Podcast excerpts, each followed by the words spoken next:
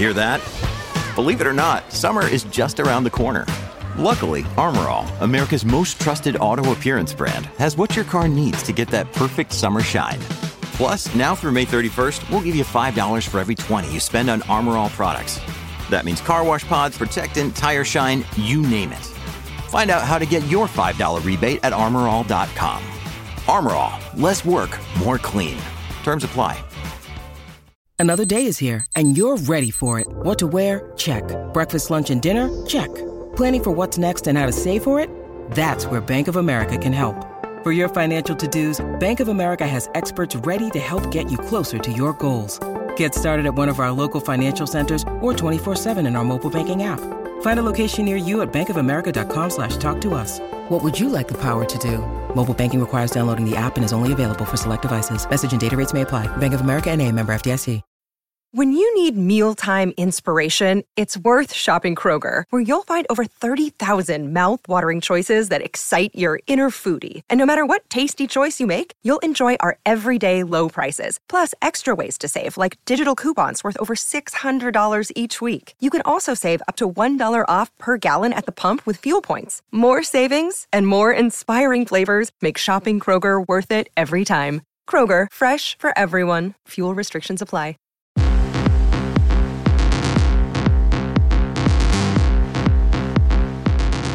Welcome to DNF. He's Spencer Hall. I'm Jessica Smetana. I'm in this weirdly lit room this morning, and we're running a little late because, Spencer, we have a lot of conspiracy theories to discuss today. And so we needed to get ourselves set up. What happened in that race, in the Dutch Grand Prix? Plots.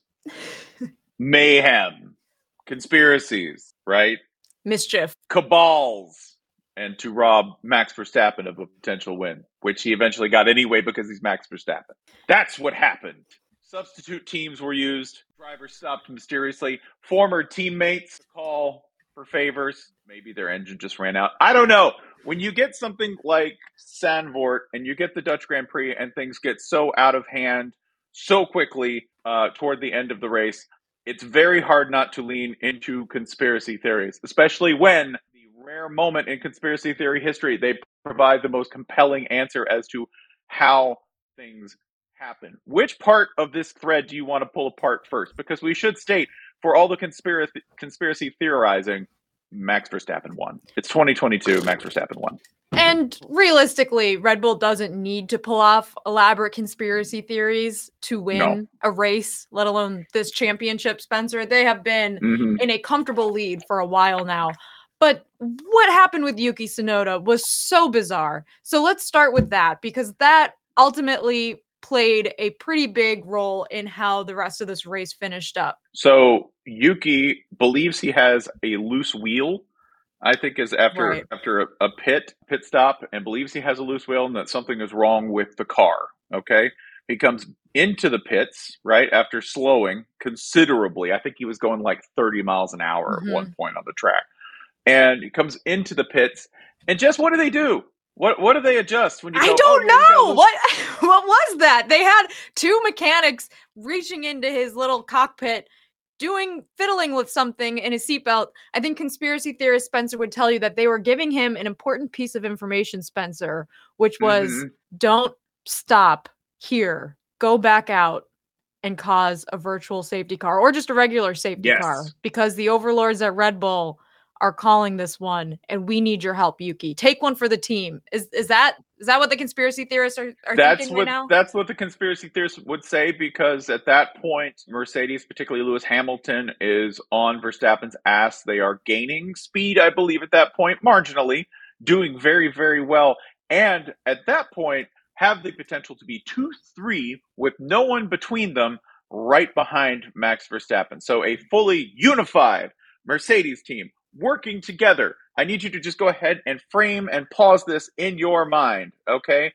That one part of the alpha conspiriari, as our commenters are calling it, depends on a unified and cohesive Mercedes team working together and not in their own interests to make this happen. Just bookmark that thought in your head, okay? Because of something that happens later. That is the thought that they're telling him to go out, cause a virtual safety car, get everyone together so that they have a shot eliminating Mercedes from this race and preserving a win for Max Verstappen. Is that what happened, Jess? Did we have a unified Mercedes team here? No, and this actually didn't even end up being the only safety car, Spencer, because then who came to the rescue for our friend Lewis Hamilton very shortly afterwards? It was DNF friend Valtteri Bottas. That's right. Our close personal friend Valtteri Bottas ends up stalling out in the middle, saying that his engine is gone. He is in the middle of the track. Kind of a scary moment there for a second, because he stopped pretty abruptly and there was still lap traffic like flying around him. So he stops. We get another virtual safety car. The accordion tightens. We get all of the people to get all of the race pack together again. Naturally, where would a conspiracy theorist go on this? Oh, that's right. Valtteri Bottas ended up being, at one point, teammates with Lewis Hamilton for, you know, a little substantial period of time, which would be Lewis Hamilton's, like, serious championship run with Mercedes, with Valtteri as his mostly harmonious second at times, sort of not. But, yeah, that's where a conspiracy theorist would go at this point. Remember, here's the fun part about conspiracy theories. They're always right. They're always right. And at no point do you have to prove them. They just have to seem semi-plausible in the face of a way scarier answer, which is absolute chaos. I wanted to ask you this, Jessica. Mm-hmm. Do you believe any of this in terms of potential conspiratorial thinking? Okay. In F1, a sport so dramatic, so moneyed, and so run by the people we consider to be the powers that be in this world, they almost make sense sometimes. Do you believe any of it? I do believe in Formula One teams conspiring against one another. It has happened. This is not like a far-fetched thing in this sport. All you have to do is go to the wiki page for the 2008 Singapore Grand Prix, Spencer, and read all about how teams have done this in the past. We should also mention, before I answer your question, what happened in qualifying yesterday, which I know we were both very busy flipping between college football games and Formula One qualifying, but Checo mysteriously crashed out in Q3 after Verstappen had clinched pole position before the other drivers were able to finish their last flying laps. So this has been a weekend where a lot of lucky things have shaken out for Red Bull. Now, if you're asking if I believe that this Alpha Conspiratory really is some sort of Kris Jenner designed play to put their person out on top, not really, because they didn't really need to do it. Max still had what probably could have been the winning strategy without the virtual safety car from Yuki Tsunoda. And also, if you're going to stop the race, why do a virtual safety car? Why not just go full out and crash into a wall and completely slow things down? I don't know. But right. Spencer, I don't think this was a conspiracy theory, but I do think, like you said, every good conspiracy theory just needs to have a tiny kernel of truth in it. And this one has just enough that I do think it is very suspicious. I would like to discuss something that is not a conspiracy theory, and that is pretty cut and dry. And I think it marks a tragic point in DNF's history as a podcast, because we have given the lad of the week every single week to George Russell as the outstanding lad of the week. And we had a heel turn this week. Because remember, one important brick of that Alpha Conspiratory theory is that we needed Mercedes to act together as a cohesive team to push Hamilton to the front. And heading into the final laps of the race with tires that he viewed as suboptimal, George Russell called for his own pit. He called for his own pit stop, was allowed to do so, took the tires, and nothing between Lewis Hamilton and Max Verstappen. Verstappen easily passing Hamilton, and eventually Hamilton falling to fourth as Russell rose to second. We watched the lad become dark, George. We watched the lad become bad.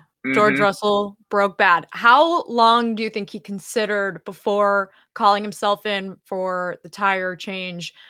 Am I going to lose best lad? My fourth or fifth consecutive best lad award if I do this. Do you think he thought about it? And do you think he decided, no, I am no longer the best lad. I must do this for myself. I think he tried it. I think he tried it on. I think he was like, well, what if I wasn't the best lad? Like, he's driving around. And he's like, I am the best lad. Because I think what George Russell thinks most of the time driving around is, I am the best lad. And I think he was driving around. And he was like, you know, have you ever had that moment where you're like, what if I put on the leather jacket? What if I smoke a cigarette? Right? What if I write something nasty on the wall with this can of spray paint? I think. What if I turn into Kaniki from Greece? That is who you're describing. Thank you for picking that up. That is exactly right. What if I become a member of the Pink Ladies? That's what he was thinking. And now he's Rizzo. Yeah, Spencer, this was sad to see when George Russell went in to change the tires, because this setup was such that it seemed like even after Yuki Tsunoda's virtual safety car, Lewis Hamilton still had a chance, albeit a much smaller chance because Verstappen was able to put on fresh tires, but he still had a chance to either win this race or end up on the podium. And then George Russell makes this decision, and what happens? Well, our dude gets second. He does get second, but overall perhaps cost his team points because there's a realistic chance. Given things, I know you have to assume that Max Verstappen does not win this race, okay? But a Mercedes 1-2 finish or a 2-3 finish is better than the 2-4 finish they had, okay? So making a marginal call for self-interest here. I can't ask George Russell not to do that. I can't, ultimately. We have to remember, we call everybody the nice lad. They all get around, they all pat backs. They will all stab each other in the back at 180 miles an hour as well, right? When you see it, take it. If you get the, that is ultimately the paradox at the center of having a two-member race team. Ultimately, they're competing against each other, right? Yes, they are working together for the most part. But especially in a late race situation, the part that people will ask about is Mercedes letting this happen. Is Mercedes saying, yeah, go for it? I think that's unprecedented. I think the notion that we would have seen them make a call for George over Lewis at any point, would this have seemed like anything but heresy 365 days ago? I mean, I think it's pretty shocking because not only did they, I don't think George ever had a chance to win this race, right? Like this was purely like to put him in a better position, whereas Lewis still had a very small chance to win this if George just stays out and is able to defend Verstappen after the restart. So George goes back in, and Lewis is essentially left out to dry. He's totally exposed. His radio message was very telling. I mean, he's a guy who's not usually this emotional, and he also very rarely is upset with his team publicly on the radio, Spencer. He's always, even when they lose, Lewis Hamilton's always the guy thanking everyone for, you know, thanking everyone in the garage and the factory and everything like that. And his radio message was, I can't believe you guys effing screwed me. I can't tell you how pissed I am right now. And then after the race, Toto Wolff came on the radio and said, Lewis, like, I'm sorry about that. Let's talk about this in private. Like, let's not hash this out over the radio message. Like, come back in to the garage. We'll chat about this behind the scenes. And Lewis's response was, I just want to thank everyone in the garage, all the mechanics. We had the best pit stops of the season so far. Did not acknowledge Toto Wolff. Completely went underneath him and said, everyone else did great. And basically like, yeah, sure. Yeah, we're going to talk about this, buddy. Uh-huh. Yeah. I also, Spencer, I thought, I don't know if you caught Toto Wolff after the race. I thought that his comments defending the strategy were actually pretty weak. He multiple times during the post-race interview was like, sorry, what was the question? I can't hear you, which is what you do when you're filibustering because you don't know how to answer something. And he did it a couple times and didn't really have a great excuse for why they didn't just go all the way with George and Lewis staying out on the same set of tires. And Nico Rosberg also after the race, and like Nico Rosberg and Lewis Hamilton, by the way, like they're not the best of friends. Nico Rosberg was like, why did Mercedes do that? If you're going to go for it, you got to go for it. You can't do half and half. You can't like pick one guy and the other guy at the same time and go for it. Like this is the situation where you need both drivers to be on the same page. And they did not go for it like that, Spencer. Yes. I mean, think about that. We're all very continental in F1, right? Nico Rosberg and Lewis Hamilton have buried the hat. That's ancient history. We're not friends, but you know, we're definitely cordial. When Nico Rosberg is coming to your defense, right? With all that old beef in the fridge, that's bad. That's a bad look for Toto. It's a bad look for Mercedes. I know Russell is the future. That is the way they are leaning. It is just jarring to see. It's jarring to see a little peek of the future, right? It's jarring to see Lewis Hamilton. It's jarring, I think, for all of us to see Lewis Hamilton aging at all, just because, to me, Lewis Hamilton still looks like he's 25.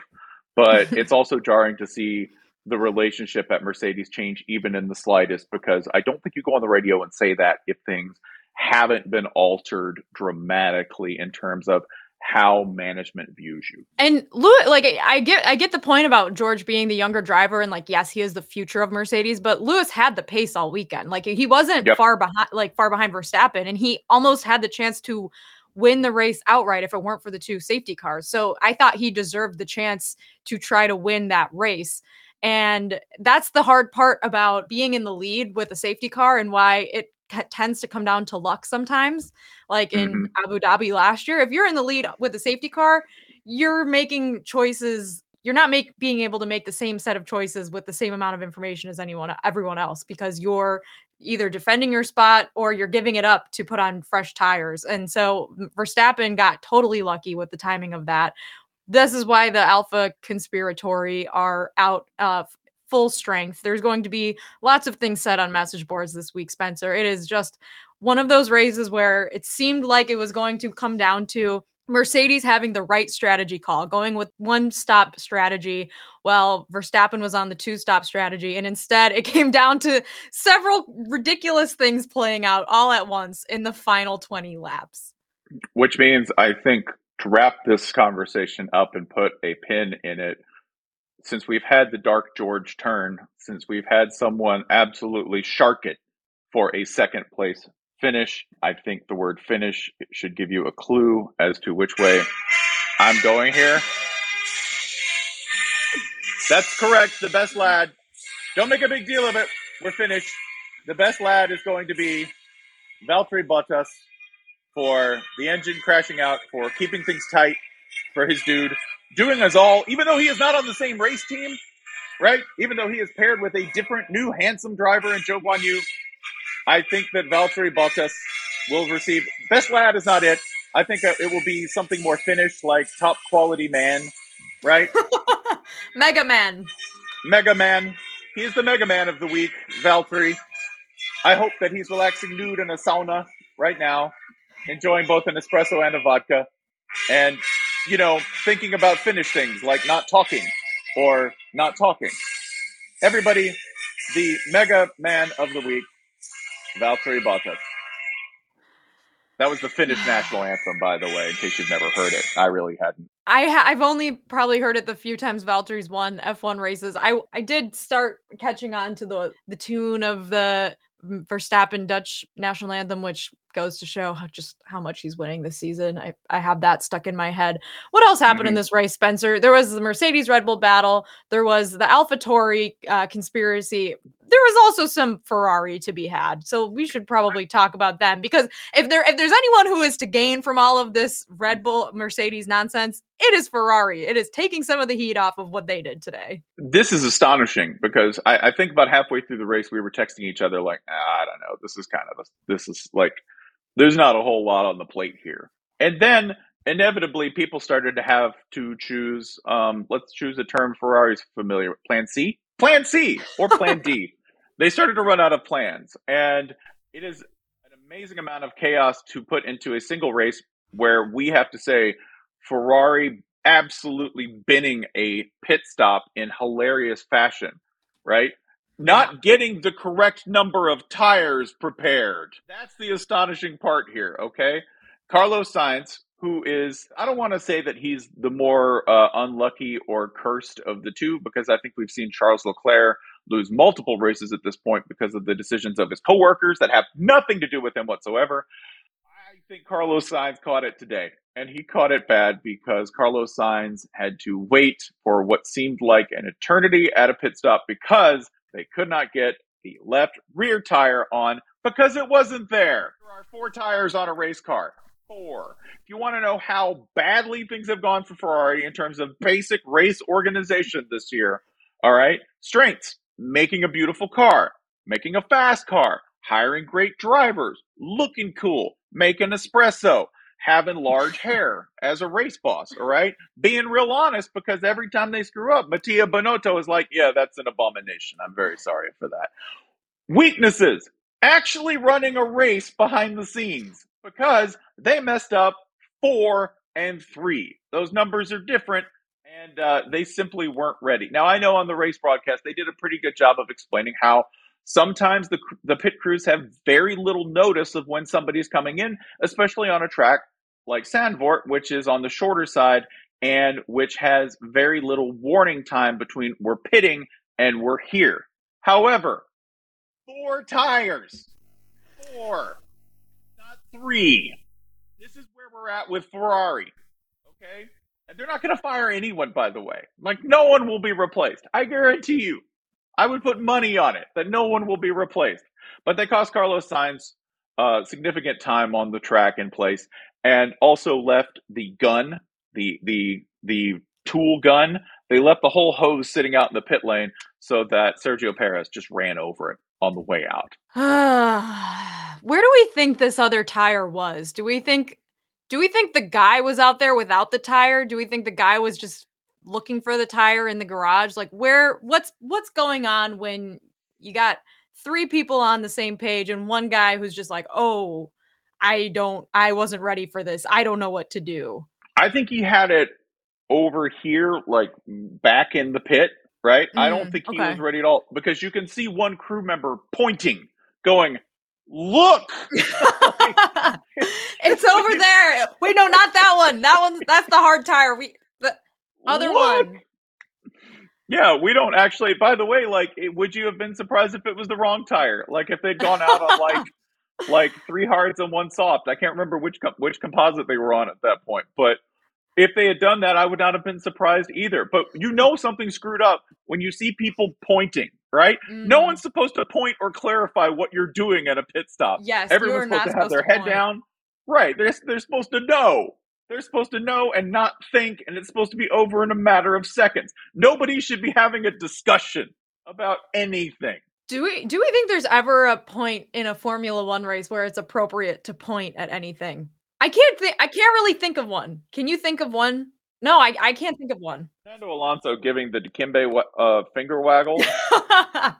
That's a good one. That I think is appropriate, okay? I think that's the only time. Maybe if a Dutch fan does something really insane that they would never do, like, I don't know, throwing a lit road flare onto the track during qualifying, which would never happen. Never happen. I was going to say, like, maybe if there's a pigeon in the track and you have to say, it's that one right there. Get that one. Don't hit that. Maybe then. But probably not in the pit lane when you're looking for tires during the race and then putting them on the cars or not.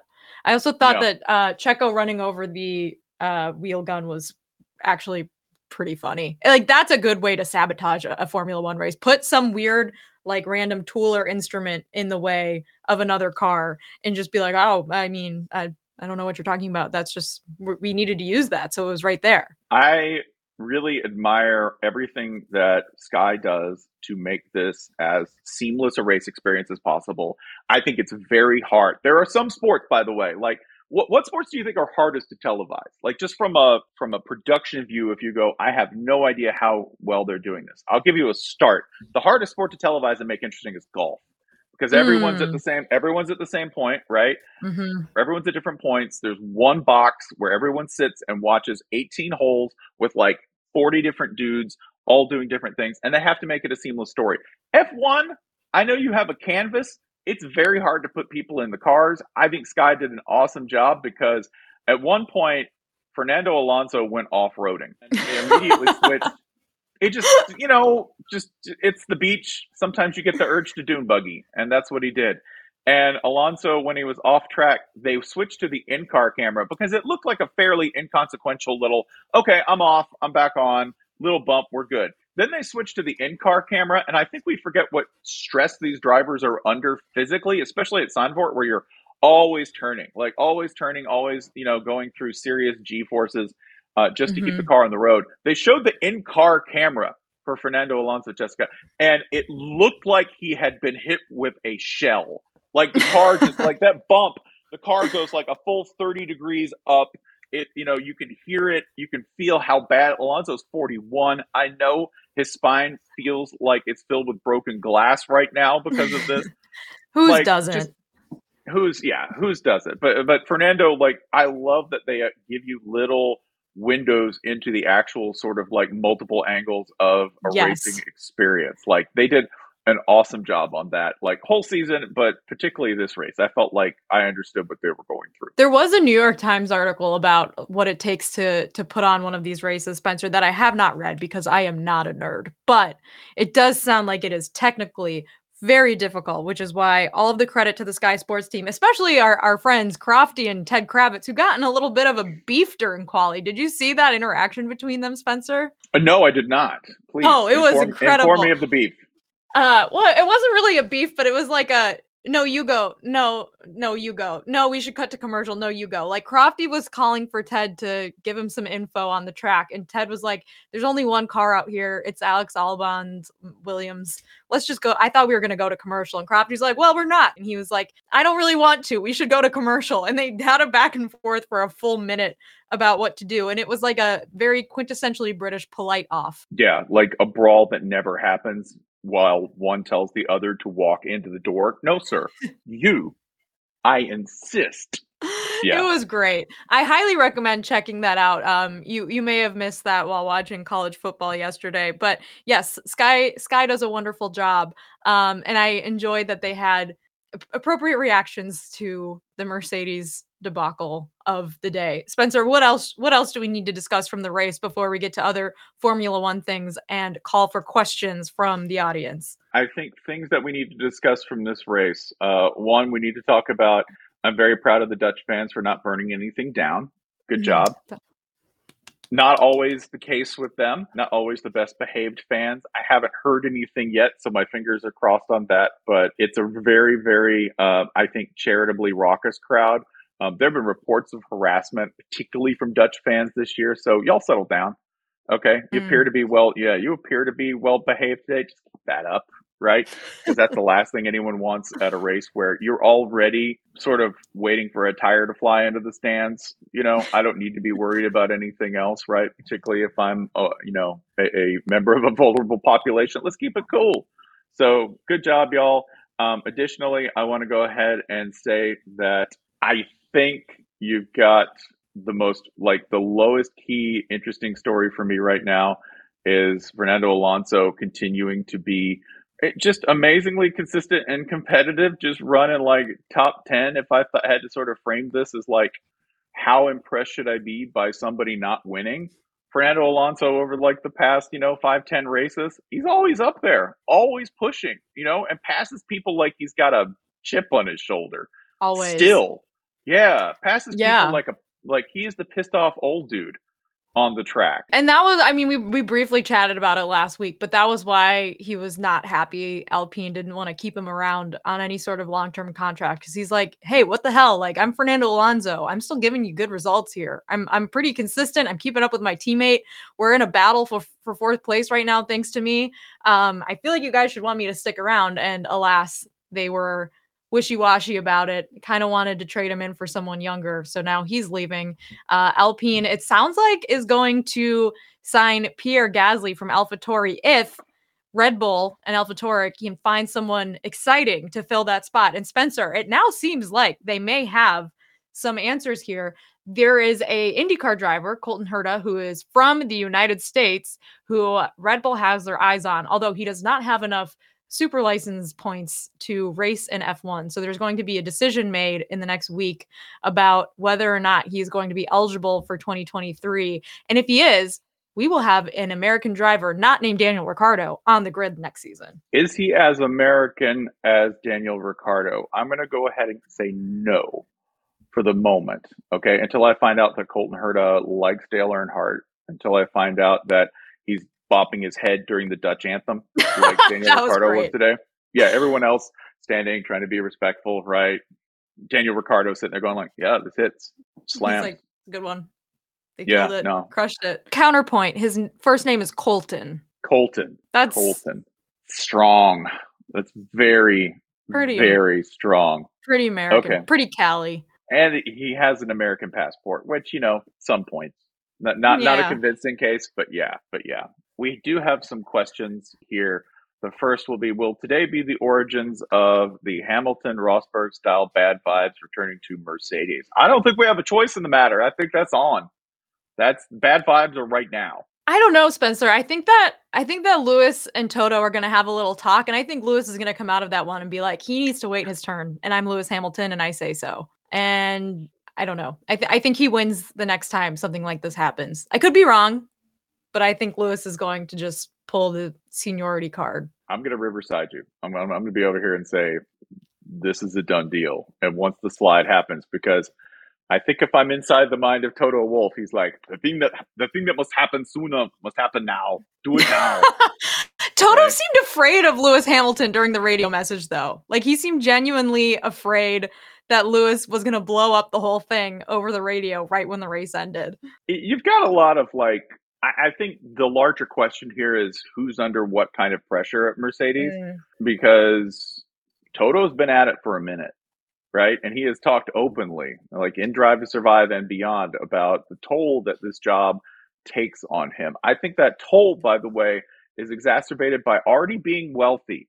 Like, already being, he doesn't have to, like, he does this because it is his passion, okay? And that's good and bad, because it's good, you'll keep going, you really love it. It's bad because if you do something because it's your passion, you don't always know when you're burned out, right? And that on top of an aging champion in Lewis Hamilton and an upstart who just took his first head, right? Like, just did his first successful backstab, right, of a teammate, which is a noble tradition in F1, right?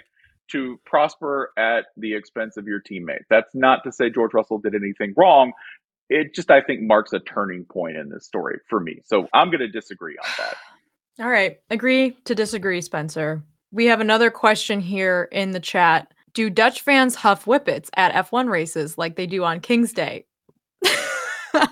I'm not sure if I know what King's Day is, but it does seem like Dutch fans have a very good time at Formula One races, Spencer, and we can leave it at that unless you have anything else to add. Whippets are terrible. Don't do them. Fair enough. How do we feel about Gasly?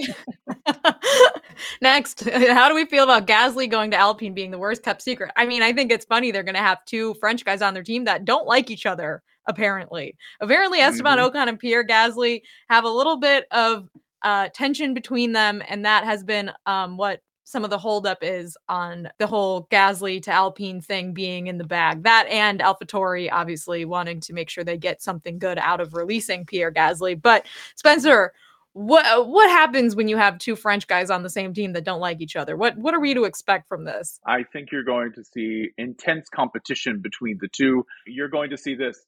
You're going to see a lot of subtle digs. The French are very good at the subtle digs. So you'll see a lot of subtle digs at each other. The question I wanted to ask you to answer your question was this. What was this beef over? What was the origin of it? Because I am willing to bet it was over one of the two things. One, a woman, or two, a mixtape, right? Listen to my DJ set. And Esteban was like, yeah, this is not, I do not like this. You could do better.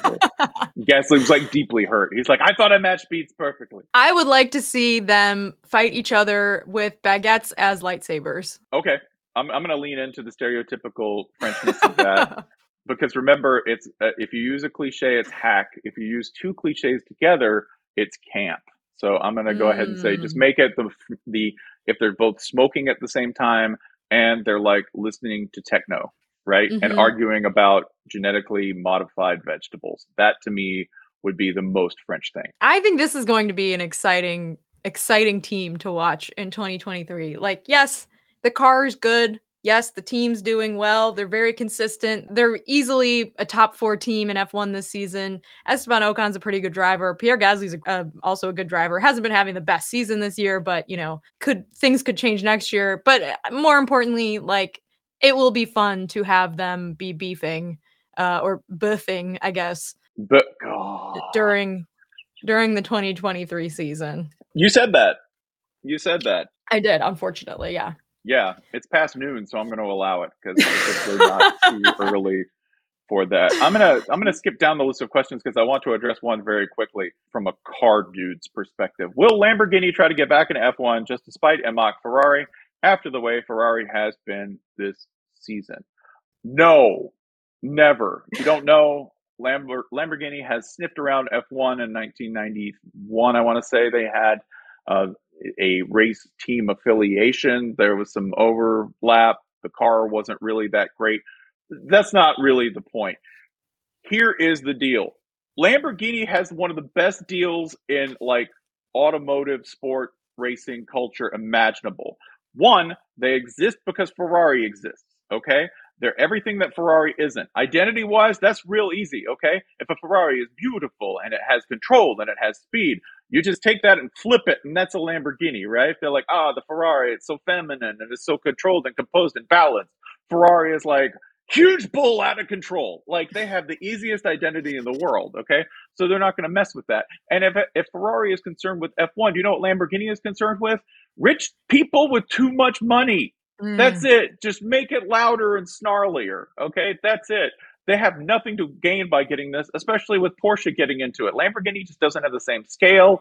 Their current owners have no interest, I think, in creating more competition for the race team that they're already supporting. No, Lambo will never, ever get into this. The best way to mock Ferrari is to be like, never try. Make huge, loud cars for people who can afford them. That's it. Spencer, I saw you tweeting something about Lamborghini earlier. Can you give me like the Cliff's notes on that? Yes.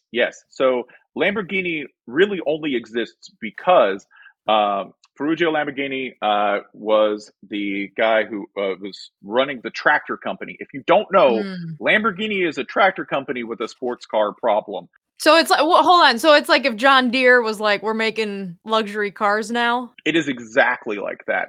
It is because Lamborghini and Ferrari, Lamborghini purchased one of Enzo Ferrari's cars, and he complained about, I believe, the clutch to Enzo Ferrari in person, saying, the clutch is a little iffy on this. I don't like it. And Ferrari basically said, hey, tractor boy, why don't you just go off to the farm? I'll worry about the pretty cars.